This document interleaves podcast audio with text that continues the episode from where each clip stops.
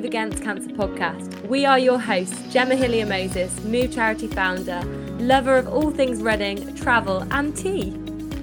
And I'm Lucy Gossage, oncologist, outdoor adventure lover, and 5K Your Way co founder. I'm Georgie Freeman, lover of exploring new places and the 5K Your Way manager. The reason we originally set up this podcast was to inspire and support and empower people to move and live an active and fulfilling life despite a cancer diagnosis. In this podcast, we want to share the stories of ordinary people doing incredible things as they find their own way to move against cancer. Going through cancer treatment can feel incredibly isolating and lonely. There's so much behind every individual cancer journey, and so much of it is unseen and often unspoken. We want to explore the ways our guests navigate their way through the unimaginable. And we hope that by doing this, we can provide you with some tips, some tools, and some inspiration to make your journey that little bit easier. We'll cover every aspect of living with and after cancer, from physical and psychological well-being, identity, goal setting, mindset, staying active, grief and loss, family and friends, and so much more. We will make you laugh, but we also may make you cry. But we guarantee that you'll take something away from every single episode. So we do really hope that you enjoy listening.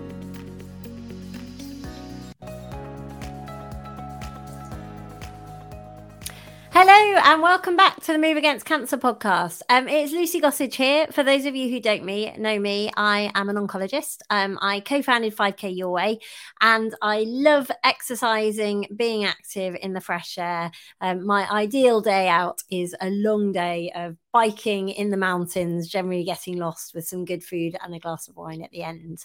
Um, now, this week, the tables have turned somewhat, and I'm going to be talking to someone who's previously been putting a microphone in front of me. So, Helen Murray is a very good friend of mine, um, and she leads the Move online cancer rehab program. But Helen has lots of strings to her bow. She's a triathlon coach. Uh, she also loves outdoor adventures. She's taught me into many, um, perhaps noted, noted m- most noticeably, the Engadine cross country ski marathon, uh, which was somewhat challenging as I'm not a skier. Um, and she also hosts an incredible podcast, the Inside Triathlon, the Inside Tri Show. But this hasn't always been Helen's life. Until uh, 2018, she was working early mornings and late nights as a producer for the BBC. And she's covered loads of major sporting events around the world, including a couple of Olympics, a couple of Commonwealth Games, a FIFA World Cup, just to mention a few. But she then quit her job as a BBC, um, did the cancer rehab tra- CanRehab training course, and now leads Mon- Moves online cancer rehab program. Now, I first met Helen back in my early days as a professional triathlete, um, and she was interviewing me on behalf of the BBC just before one of my very first Ironman wins. And I remember very definitely having imposter syndrome at the time, thinking that I was being interviewed by the BBC and wondering how on earth I'd got there. But since then, Helen and I have become great friends. Um, although until now, it's always been Helen asking the questions. Helen is an incredible interviewer. Uh, she always gets the best out of her guests. And I'm a little bit nervous that I won't be able to do her justice. Helen is definitely one of the good people of the world. I know first hand from some of the young people that she supported what a difference she makes to the lives of people who have finished or are still undergoing their cancer treatment. Um, but I also know from listening to her podcast and talking to other people who listen to her podcast how powerful some of the stories that she shares uh, can be. And, and I know that I've made changes to my life having listened to some of her interviews. Helen's got a brilliant story. Um, I'm really looking forward to chatting to her. Um, and I really hope you enjoy hearing a bit about Helen, but um, a lot about the work that she does with young people through Move Charity, supporting them to move against cancer. Helen, Murray. How are you? I yeah, I'm good, thank you, Lucy. How are you? I'm good. I'm good. It feels a bit weird to, for me to be asking the questions and you to be answering them today. Um, yeah, I've already got some tips about um, about audio. Oh yeah, yeah, yeah. About headphones, always important. Yeah. No, it's it's good to be able to be on the other side, I think, as well. So go for it. I'm I'm excited for you, Lucy, be able to ask ask or ask me the questions. Have you done many podcast interviews about yourself? No, I think I've done two. I'm privileged. So I have done a little intro talking about you, um, but just as as context, um, Helen runs an um, or leads runs. Do you run a podcast? You, I don't know. Yeah, run it, host it, produce host, it, whatever. That's the word. Helen hosts um, an incredible podcast, the Inside Triathlon Show, um, and she talks to lots of people in the world of triathlon. But actually, some of the interviews I've most enjoyed have been with people who aren't necessarily triathletes, um, and you have a way of getting stuff out of people and getting people to open up to you. Um, and I, I've taken so much from so many of your interviews. Um, yeah. I like I like listening, so uh, it'll be quite interesting actually because uh, yeah, clearly for me now being on the other side is not necessarily my. I'm not necessarily in my comfort zone right now. I would be in my comfort zone doing what you're doing, but I do really like talking to people, and I really, really I think I'm quite a good listener. And so I like listening to people, and then people maybe say something, and I'll pick up on it. And then I have the, a really weird memory. A friend from school will always say, "Helen, how do you remember that kind of stuff?"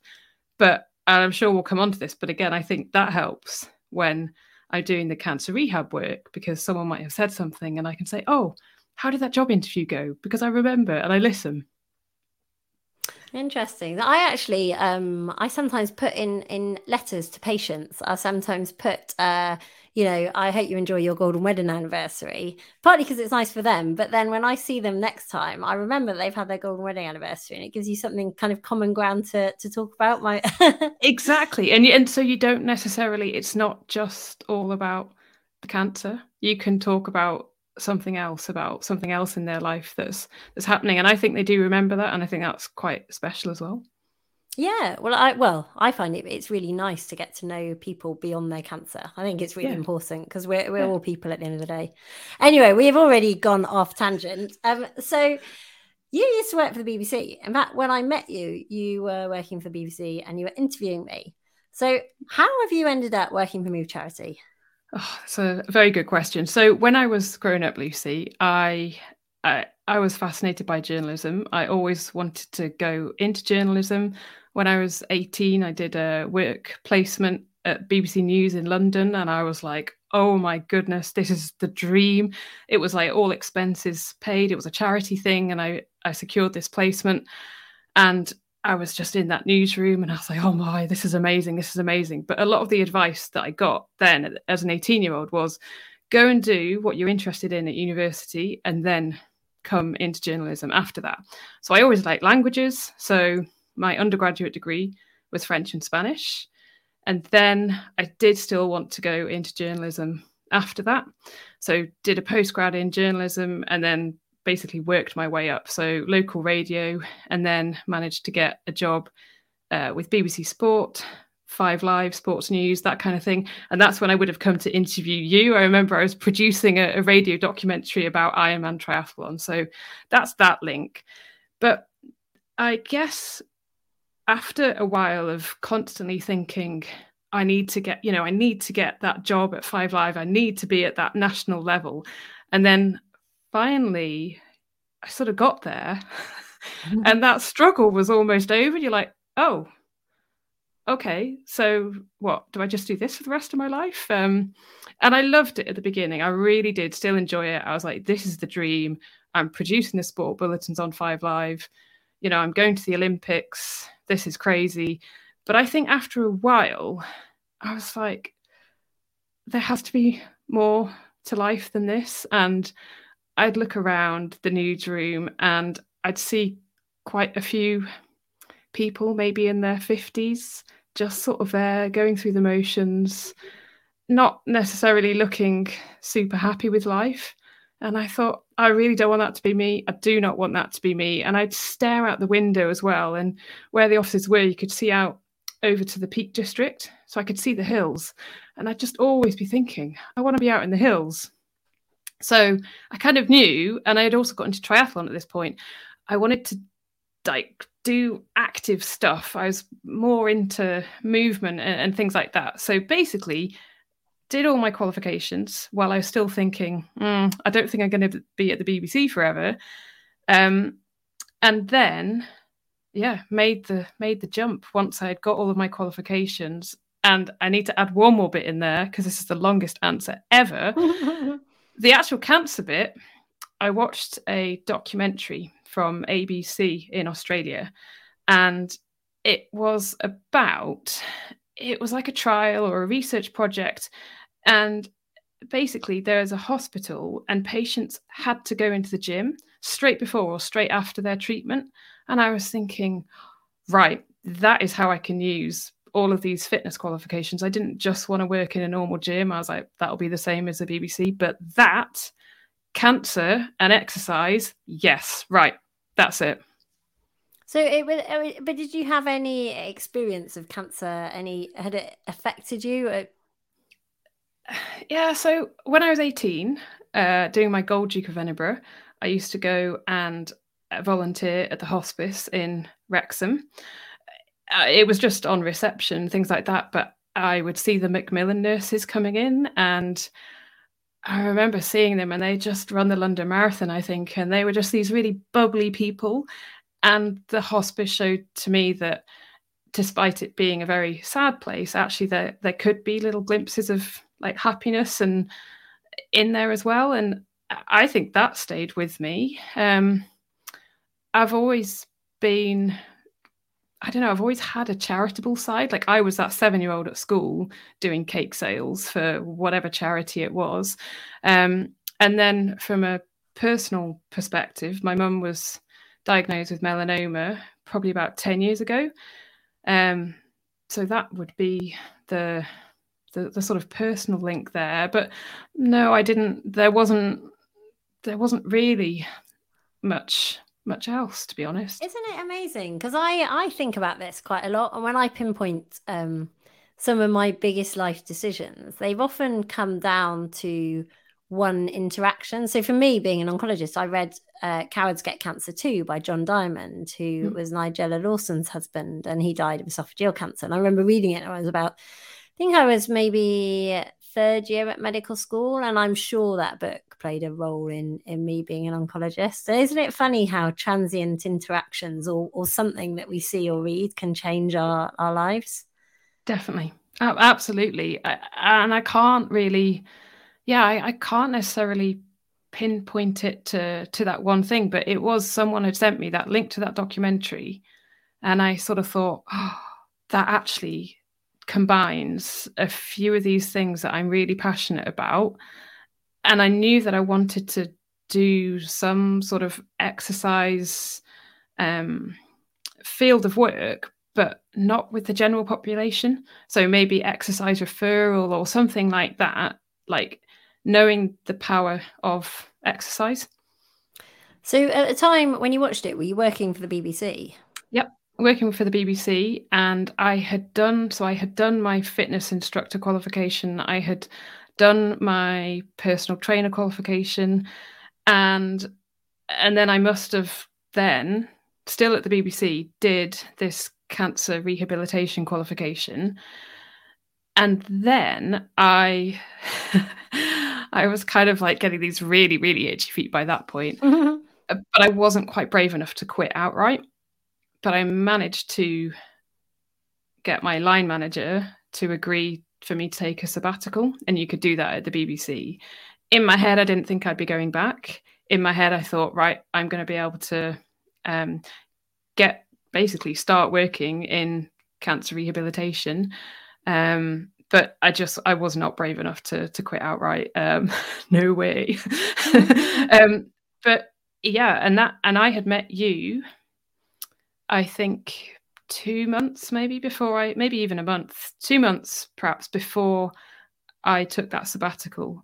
And you had said you had seen, I think, on Twitter that I was mm. doing this CanRehab course, and you were like, "I didn't know you would. Yeah, you're into that." You're going to be great at that. and you said you need to talk to Gemma, and I think you said to Gemma, you need to talk to Helen, and that was how it. That was how it happened. Oh, I, I love hearing stories about people who who take career changes. Kind mm. of because just tell tell listeners roughly how old you are, just to to I think age is kind of a, a rough picture is important. Yeah, no. So I'm 38, and so I would have quit the BBC at 35, and you think oh, is that crazy? Like, you know, really, I had a staff job, very, very secure. Um, would have had everything that goes with it. Probably, I say probably, I would have gone to the Tokyo Olympics again as part of BBC Sports team. Um, yeah, I'd, I'd I could have probably stayed there for life, but I I just remember being in a couple of meetings about I don't know policy or shaping things, you know, future. Mm. I was just like, oh my goodness, you know, what's sort of shoot me now kind of a feeling as I get me out of this room. I do not want to be here. I'm not that bothered. Surely, surely I could do something that actually helps other people rather than a lot of the time making other people look good on air. That sounds so blunt and um, yeah, sounds really blunt, but that's what I thought. Interesting. I, have never heard you say it was about making other people people look look look good. So fast forward three years, and you now lead um, Move's online cancer rehab program. So um, that's that's kind of part of your life, and you've well, you've got other streams of your life I think you know it'd be, it'd be interesting to talk about. Um, just talk a, a, bit about what you do with Move first of all. So tell tell us about the program. Yep. So when I had that initial conversation with Gemma, Move really was still in its in its infancy, really, and there was this online program and and it supported uh, 13 to 30 year olds to build up their fitness and their strength after a cancer diagnosis. So it's an eight week program. And if people in that age group are still on treatment, then they have to get referred by their healthcare professional. And if they've finished treatment, then they can refer themselves. And then it's a case of working one on one with each person and designing a an exercise program, an activity program, whatever you want to call it, designing something for them that they can do a lot of the time in their own time at home. And I think that's one of the reasons why it does work. Um, so it's not necessarily about going to a gym. It doesn't matter where you are. It doesn't matter if you don't have any equipment, anything like that. And then every week, we'll catch up with them on the phone or perhaps do a workout with them over Zoom. It, does really depend. Um, and then you can tweak it then for the following week. So they might say, actually, I've had a really bad week this week. Okay, that's okay we'll tweak it or don't worry we'll just pause this week we'll pick up again um, and it is it's amazing and you kind of think eight weeks isn't that much time in the grand scheme of things but a lot can be achieved i think in in eight weeks and and that's it. And then at the end of it we'll signpost them to other resources maybe or i'll say look i'll catch up with you again in a couple of weeks see how you're doing without our input. Um, and yeah it's all about the fitness the strength but i i always think lucy a massive massive part of it is confidence as well and, and, mm. getting people to feel confident again in their bodies and in themselves as well. It's amazing it is and i you know i've referred some young people to you and have heard firsthand how much well have seen firsthand what a difference it makes and I'd, I'd agree so much of it is giving people confidence to to to start to be themselves again um, after after their diagnosis. I mean, just can you remember what it was like the first young person that you worked with? Were you, were you uh, nervous? And... I was pooping my pants. Don't know if nervous like really could even know it was like beyond nervous because um, yeah, I really I was a producer or a journalist who had got all these qualifications. Um, I had done coaching at my tri club. I had done an exercise class in my village, um, but really hands-on experience, and especially with people affected by cancer. No, I didn't. You know, I didn't have a whole load of experience, and then you just think, uh, do do I know what I'm doing? You know, I've got all the qualifications, yeah. but really, oh so no i was i was really nervous and i would have had to check with gemma a lot like is this okay you know just real that real self-doubt um but i think the first few people i had i remember I, I just remember there'd be quite a few good conversations, um, and you'd get the feedback that oh, I feel great, or you know, j- just from them getting into the the the swing of it as I was getting into the swing of it, really. Um, and so then bit by bit, that's yeah, definitely helped build my confidence. And now I feel it, it, it it's all right now. oh, like yeah. I mean, I remember when I started as a consultant, I told I told um, a patient this actually. He was applying for a job, and he said he was he was saying how he didn't think he'd get it, and he wasn't good enough, and how he'd be, you know, he thought that everyone would just look at him like he didn't know what I was doing. And I I said to him because he was I was I just started as a consultant. Um, when when he was going through his treatment. And um, I said to him, "Do you know what? I used to have to pack up energy to go in, and not energy, pack up courage to go in and see you because I really thought that I really felt like I didn't know what I was doing, and I felt that you were going to call me out on it." Honestly, um, that that's. But I think that's so common for everybody, isn't it? No matter mm. what field. I remember first few shifts at BBC Radio Merseyside, and I barely ate because I was so nervous and just you think someone's someone is going to see right through me and someone is going to know you don't know what you're doing get out of here kind of thing. Um, and it is only with time that and and doing things that it gets easier and you actually feel no it's okay. I, I do know what i'm doing. I am confident. I do have the qualifications. And you learn from your mistakes as well Oh yeah, absolutely. And and we learn from the people that we work with. I mean, I totally. I don't know about you, but I feel every single person that I meet in the hospital, I I take something away from from the way they deal with with their treatment and their diagnosis. Massively, massively, and I think eh, from the patients, especially, that's probably that that's what I learn the most from. That they're they're the people I speak to all of the time, and I think you learn so much from their mindset as well. And I can usually tell the ones who are happy to happy to chat. And with those ones maybe I maybe I do ask a couple more questions that you know what I don't really know a whole load about what this treatment in involves or whatever. And I'll say look do you mind? Can I just ask you what was that like or whatever? And and with those ones who are happy to who are happy yeah, I, I, I learn so much from it, and then I can think, oh, okay, that was for that one. Maybe I could ask a question for another person with a perhaps a similar diagnosis. Oh, have you found X or Y? And just always using it and hopefully increasing, yeah, increasing the knowledge a bit.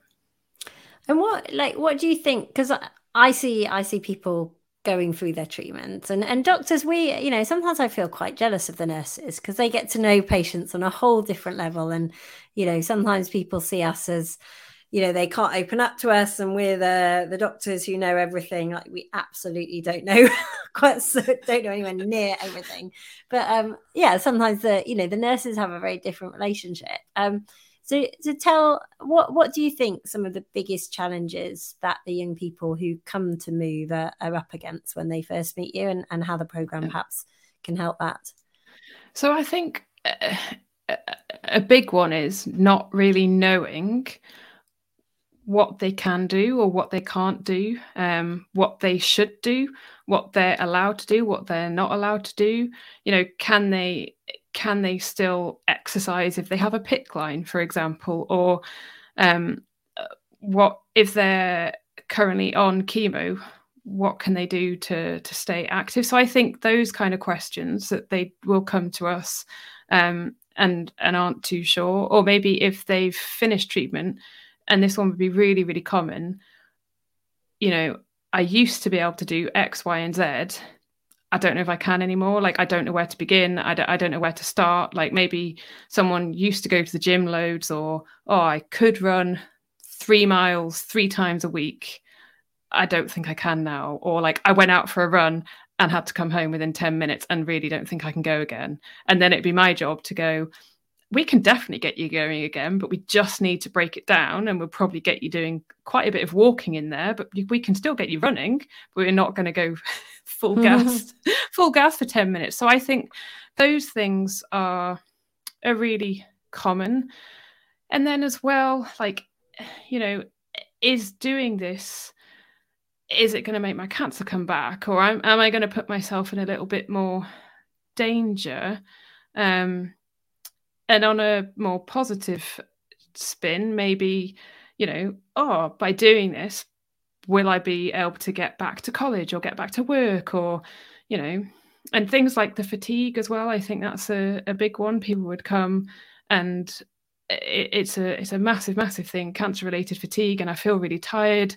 And and that idea of well surely exercise is not necessarily going to help that. And you're like no no no it really will. The movement will help you but it's about pacing yourself and finding that balance etc etc so i'd say they're they're probably some of the common things that people come to us with and and i guess that you know what i see and and you've done some amazing videos with some of the young mm. people that you've you've helped is that eh, yeah it's called a, a you know it, it's move charity it's based around exercise but the effects are so far so much further reaching than just exercise and and so much of it is it kind of overflows into confidence into other areas of their life.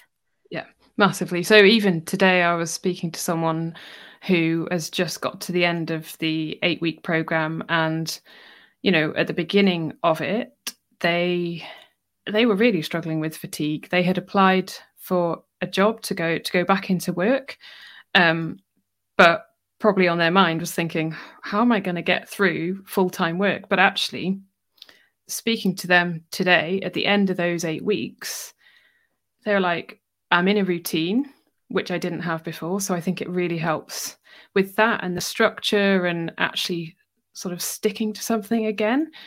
Um, they had managed to I'm going to say sort out, sort out their mm-hmm. sleep. So when they started, they were up really, really late, probably, you know, midnight, one o'clock going to bed, and then napping a lot in the morning and and not really on top of of that sleep hygiene. And again, they were saying today, yeah, it's great. I'm pretty much sticking to it apart from the weekend. I let myself go. You're like, that's okay. that's normal. We all do.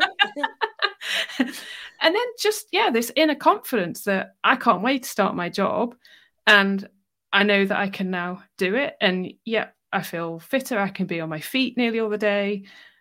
And and and those other bits and bobs as well. So yeah i think it really is it's incredibly powerful. And and even someone else who helping them th- while they were still going through their treatment but just giving them almost a sense of purpose and enabling them to do bits of running again that they just didn't think they could or even if they couldn't run because actually it perhaps got to the point of being dangerous for them to run maybe because of the weather or because of their balance just like don't don't be running. But we can get you on a bike. If you've got access to a bike we can absolutely get you on a bike. You know you're, you're going to be safe on a static bike i should say. You're going to be safe and we can still kind of give you those endorphins that will be going around your body and again the the that sense of achievement from that rather than going no you can't do anything mm.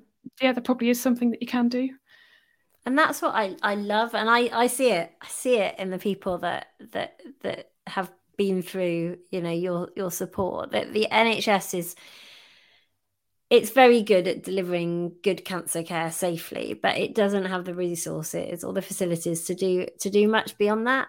And mm. it's also got a very, you know, negative attitude towards risk, or it's very risk averse in terms of all oh, this might happen if you do that, and and generally people are overcautious in terms of advice and we need people like you to to say no it's not you can't do this or this might happen but actually there is a way and if there's a will there's always a way to to to do whatever it is that you want to do and it's yep. oh it's such a such I, I just it's so rewarding when people who've who've been through it come back to clinic and you can see the impact it, that you have made with them it is it is insane it is mad even someone the other day uh, was referred and um, I spoke to them on the phone before before we started, and they said I'm not really sure if I'm if I'm really eligible, if I if I really sort of need your support. I'm doing bits and bobs, but um,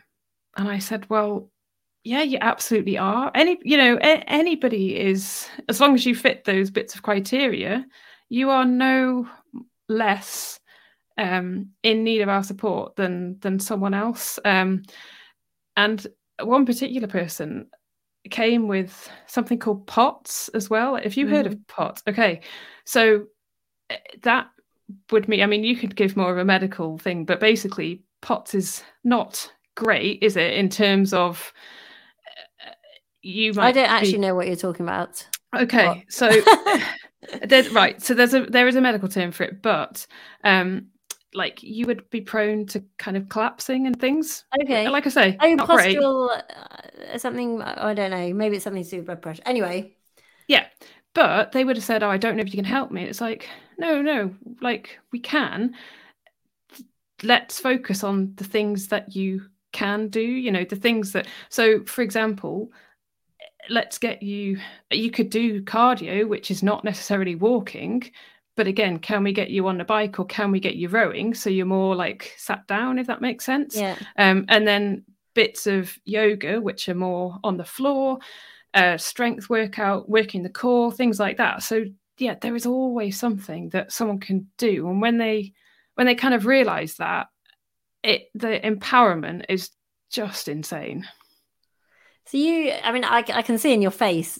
People listening won't be able to see the face, but how much how much joy you take from it. But there, there must be some tough times. Um, and and I I I, I reflect. We talked about it. I've reflected on it when people that you've helped die or have got cancer that's progressing. Um, and you know, I've got years of experience working in the hospital, and I still haven't worked out my. You know, it's still it's of course it's it's really hard for me, I I don't feel it gets any easier. How how have you managed to deal with that when it's happened?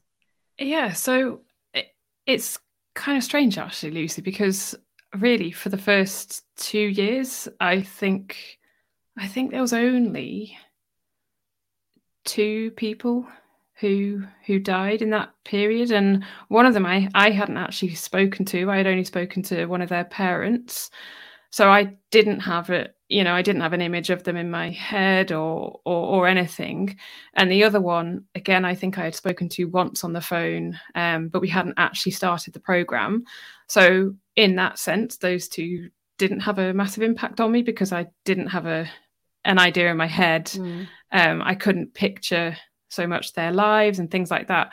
And then this summer it was almost like it, it was bad because i think three people, four actually, in a really short space of time, um, yeah, died, and and you kind of know it's gonna, you know that it's a part of the job, um, but I think with three of those ones, you know, I had spoken to them every week and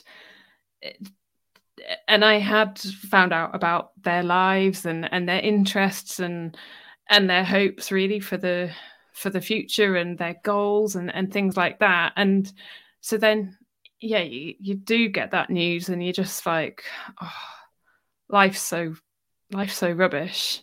Um and i think that bit has been hard because you think oh there were such lovely people.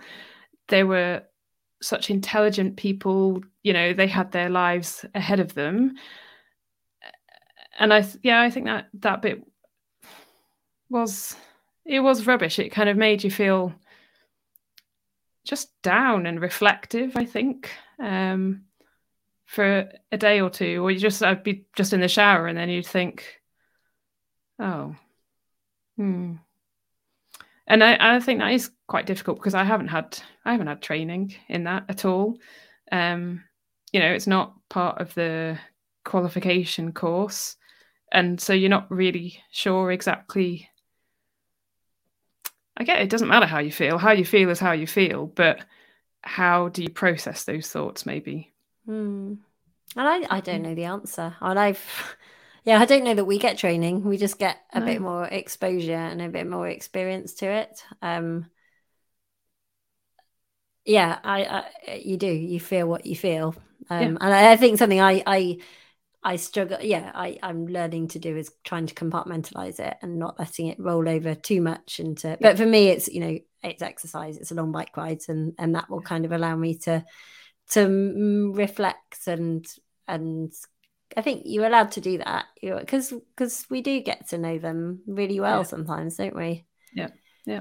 Do you think? Make, um, sorry, I was just going to say when that does happen, if, if someone does die, it just makes you it just makes you feel really grateful for what mm. you have and what you yeah what you have in your life and and just generally life as a whole. And and it hammers home that we do just have one life and and you've got to make the most of it. And you know that's why I'm doing this interview with you today and I'm not at the BBC it was almost like no if you're not quite happy with something then almost do something about it if you can do something about it make a change it doesn't have to be necessarily a massive massive change but don't kind of mope around crack on. But you you made the. I mean, you you took the plunge before you'd you'd you'd work with people because I I say exactly the same. I say mm. that I think my job makes me make the most of opportunities and say yes yep. to things and not tick yep. boxes just for the sake of tick. And I I've changed so many things because of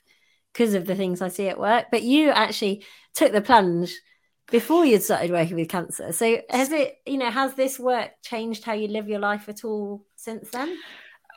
I I honestly think it's made me even more grateful for for life. So I don't know that I've necessarily changed changed my life.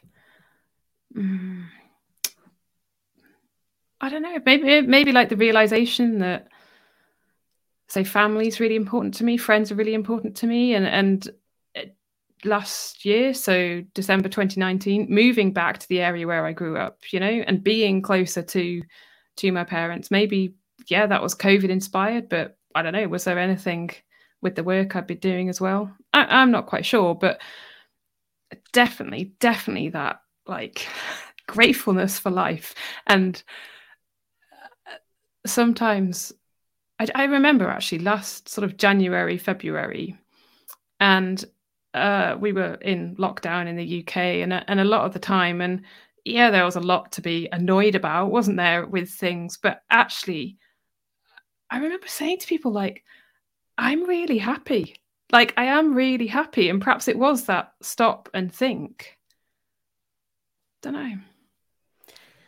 But you have, I mean, you in, in, you must have a lot going around your head, kind of making you reflect. Because not only do you the, do the work with with Move, but you also do the podcast. So the Inside Tri Show podcast, anyone who listened to my interview with Luke Gwen for sure will have heard me talk about it lots because Helen did a much better interview with Luke kind of a year earlier.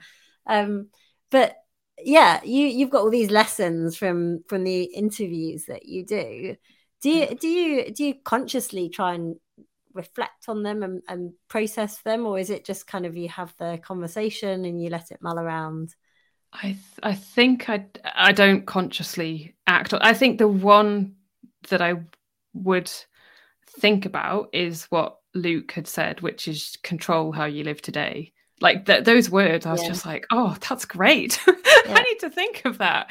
You know, if you are feeling maybe in a bit of a bit of a ugh, kind of thing, actually, what can you do about that? but uh, all the other lessons I think I take them on board. I think they're probably there in my head somewhere, um, but I don't think I live my life um, differently. I think I've always been quite a positive person. Um, I remember in like a leaving book at school, someone called me Smiler, like Smiler or something like that. Like, and people would say you're always smiling, and I'm not always smiling. Like, I, you know, I I I get upset, I cry for sure. But I I guess I do have quite a a sort of positive outlook outlook on things. Um, How yeah. do you think? Um, like, do you because you don't? We haven't really talked about it. You have done lots of Ironmans. You've signed up for an ultra. some crazy ultra challenge. You've got me signed up to stuff that I, you know, the Engadine cross country ski marathon. Can you cross country ski, Lucy? No.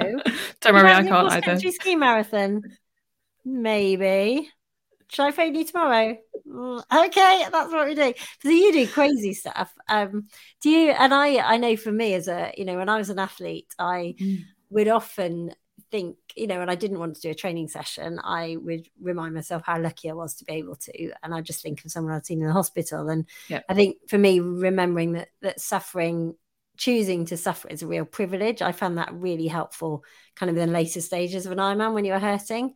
Yep. Do you do you ever think of some of the people you work with when you're doing these crazy challenges?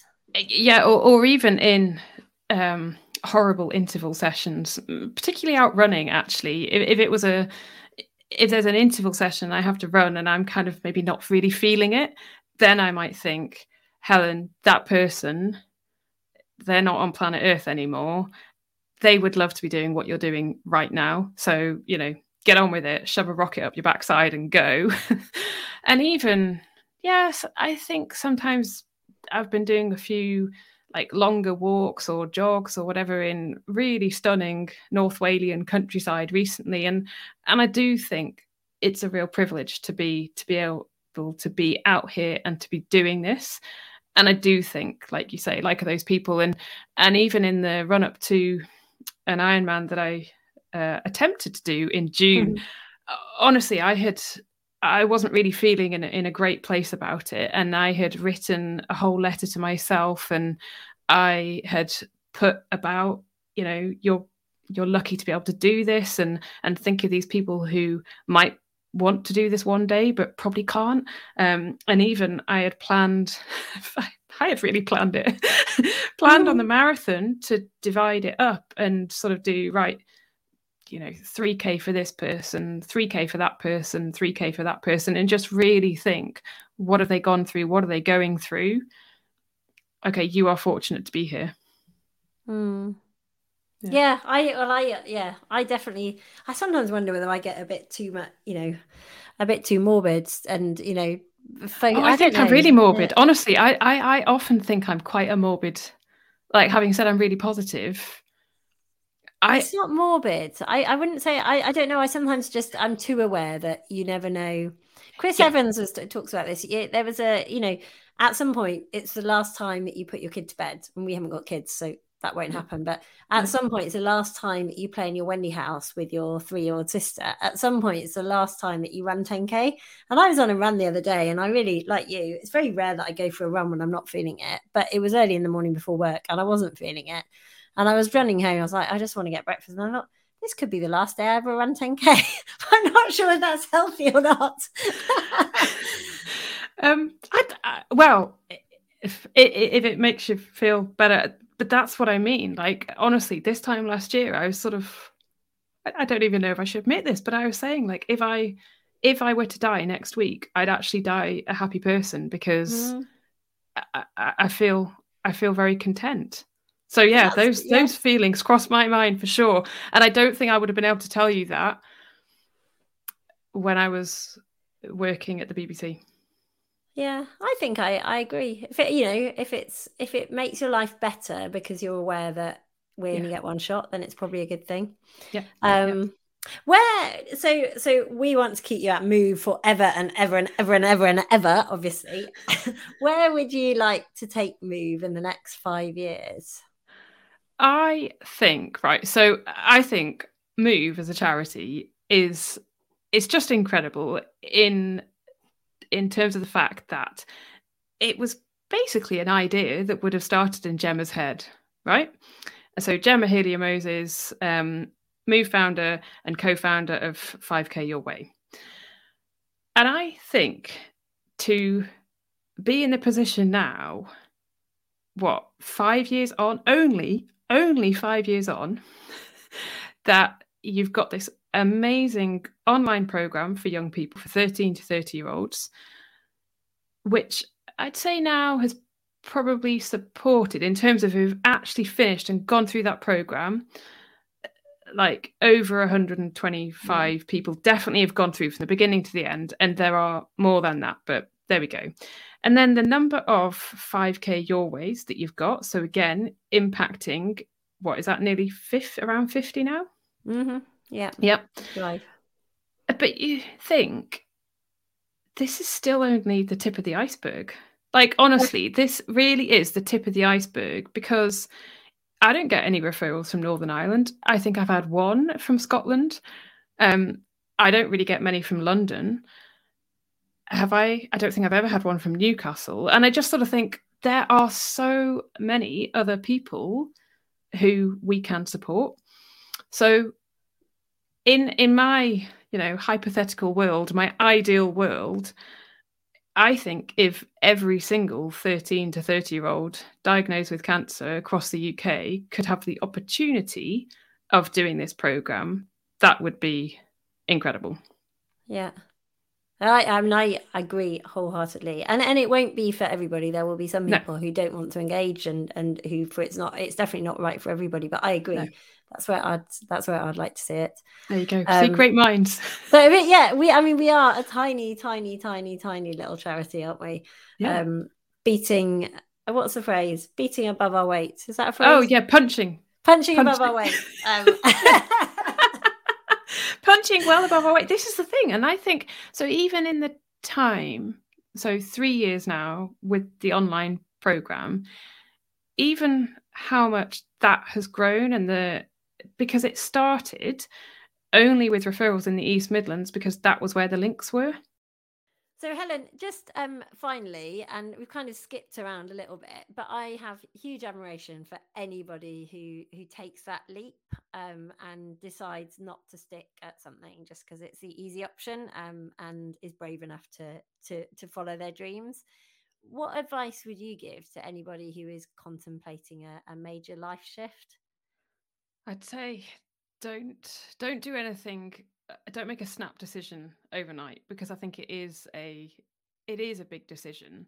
So I'd say definitely do your research. So whether that is just speaking to people maybe who are doing what you're thinking of of doing um i don't know do you want to quit your city job and go and live in the countryside well maybe go and live in the countryside for a week and actually see what it what's it like um so do your research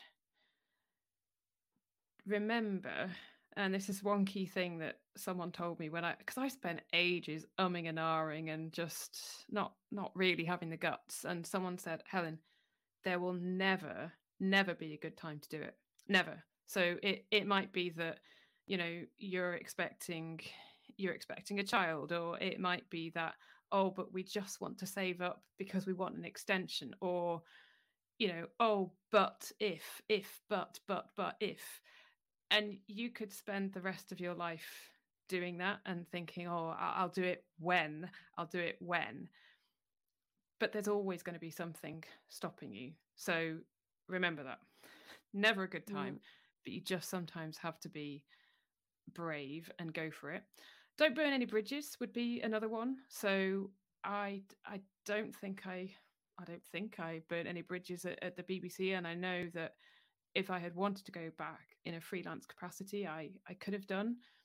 Um, and then I really think it's important to have a team around you. So that team would involve your close friends and family. And I think, you know, if you have a partner or something like that, I think you need their support, you need their buy-in. Um, you need to have talked talked it all through like if you're not going to be earning money for a while for example can you afford that? So just thinking or how might you make that work? And then that team idea i think is is really important because there'll be so much doubt in your head. And even like even now i still think sometimes oh it's drastic. But i think like am i a failure? Am i a complete failure? And you need those people around you to say no you're really not. You know you're a failure. yeah you're not a failure um and just that like confidence boosting reassurance kind of person um or people around you. So yeah those are my those are my tips i think lucy. And it is it is scary isn't it when you do take that plunge and you're I, I think the easy option is always to stay but yeah. like like we've been saying all along you get one shot you got to make it the best one exactly absolutely uh, life is life really is such a cliche but life is too short and just yeah don't don't don't put up with something if it's if it's making you really really unhappy for heaven's sake do something about it if you can. Yeah. Good words to end on. Um, Helen, thanks as always for chatting to us. Um, thanks for all the amazing work you do with Move Charity. And um, I will see you face to face with our glad rags on at the Move Ball in two days' time. I'm looking forward to it. Lucy, thank you very much for the opportunity as well. Bye. Oh, well, I love that conversation. Helen is definitely one of the good people of the world. Um, and she's someone that I feel very privileged to have in my life as a friend. Um, and as I said, I, I know firsthand what a difference she makes uh, to some of the young people that she supports through the MOVE program.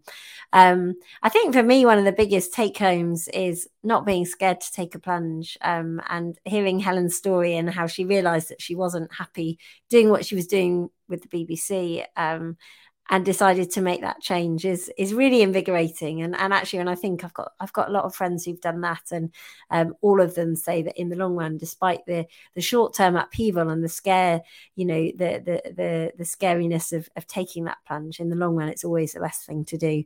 Um, yeah, thank you very much, Helen, for um, sharing your story with us and, and for talking to us a little bit about what you do with the Move Online program. Um, and I promise you, you make a massive difference to so many people. We are very, very lucky to have you as part of the team. Um, I hope you've enjoyed listening to the pod.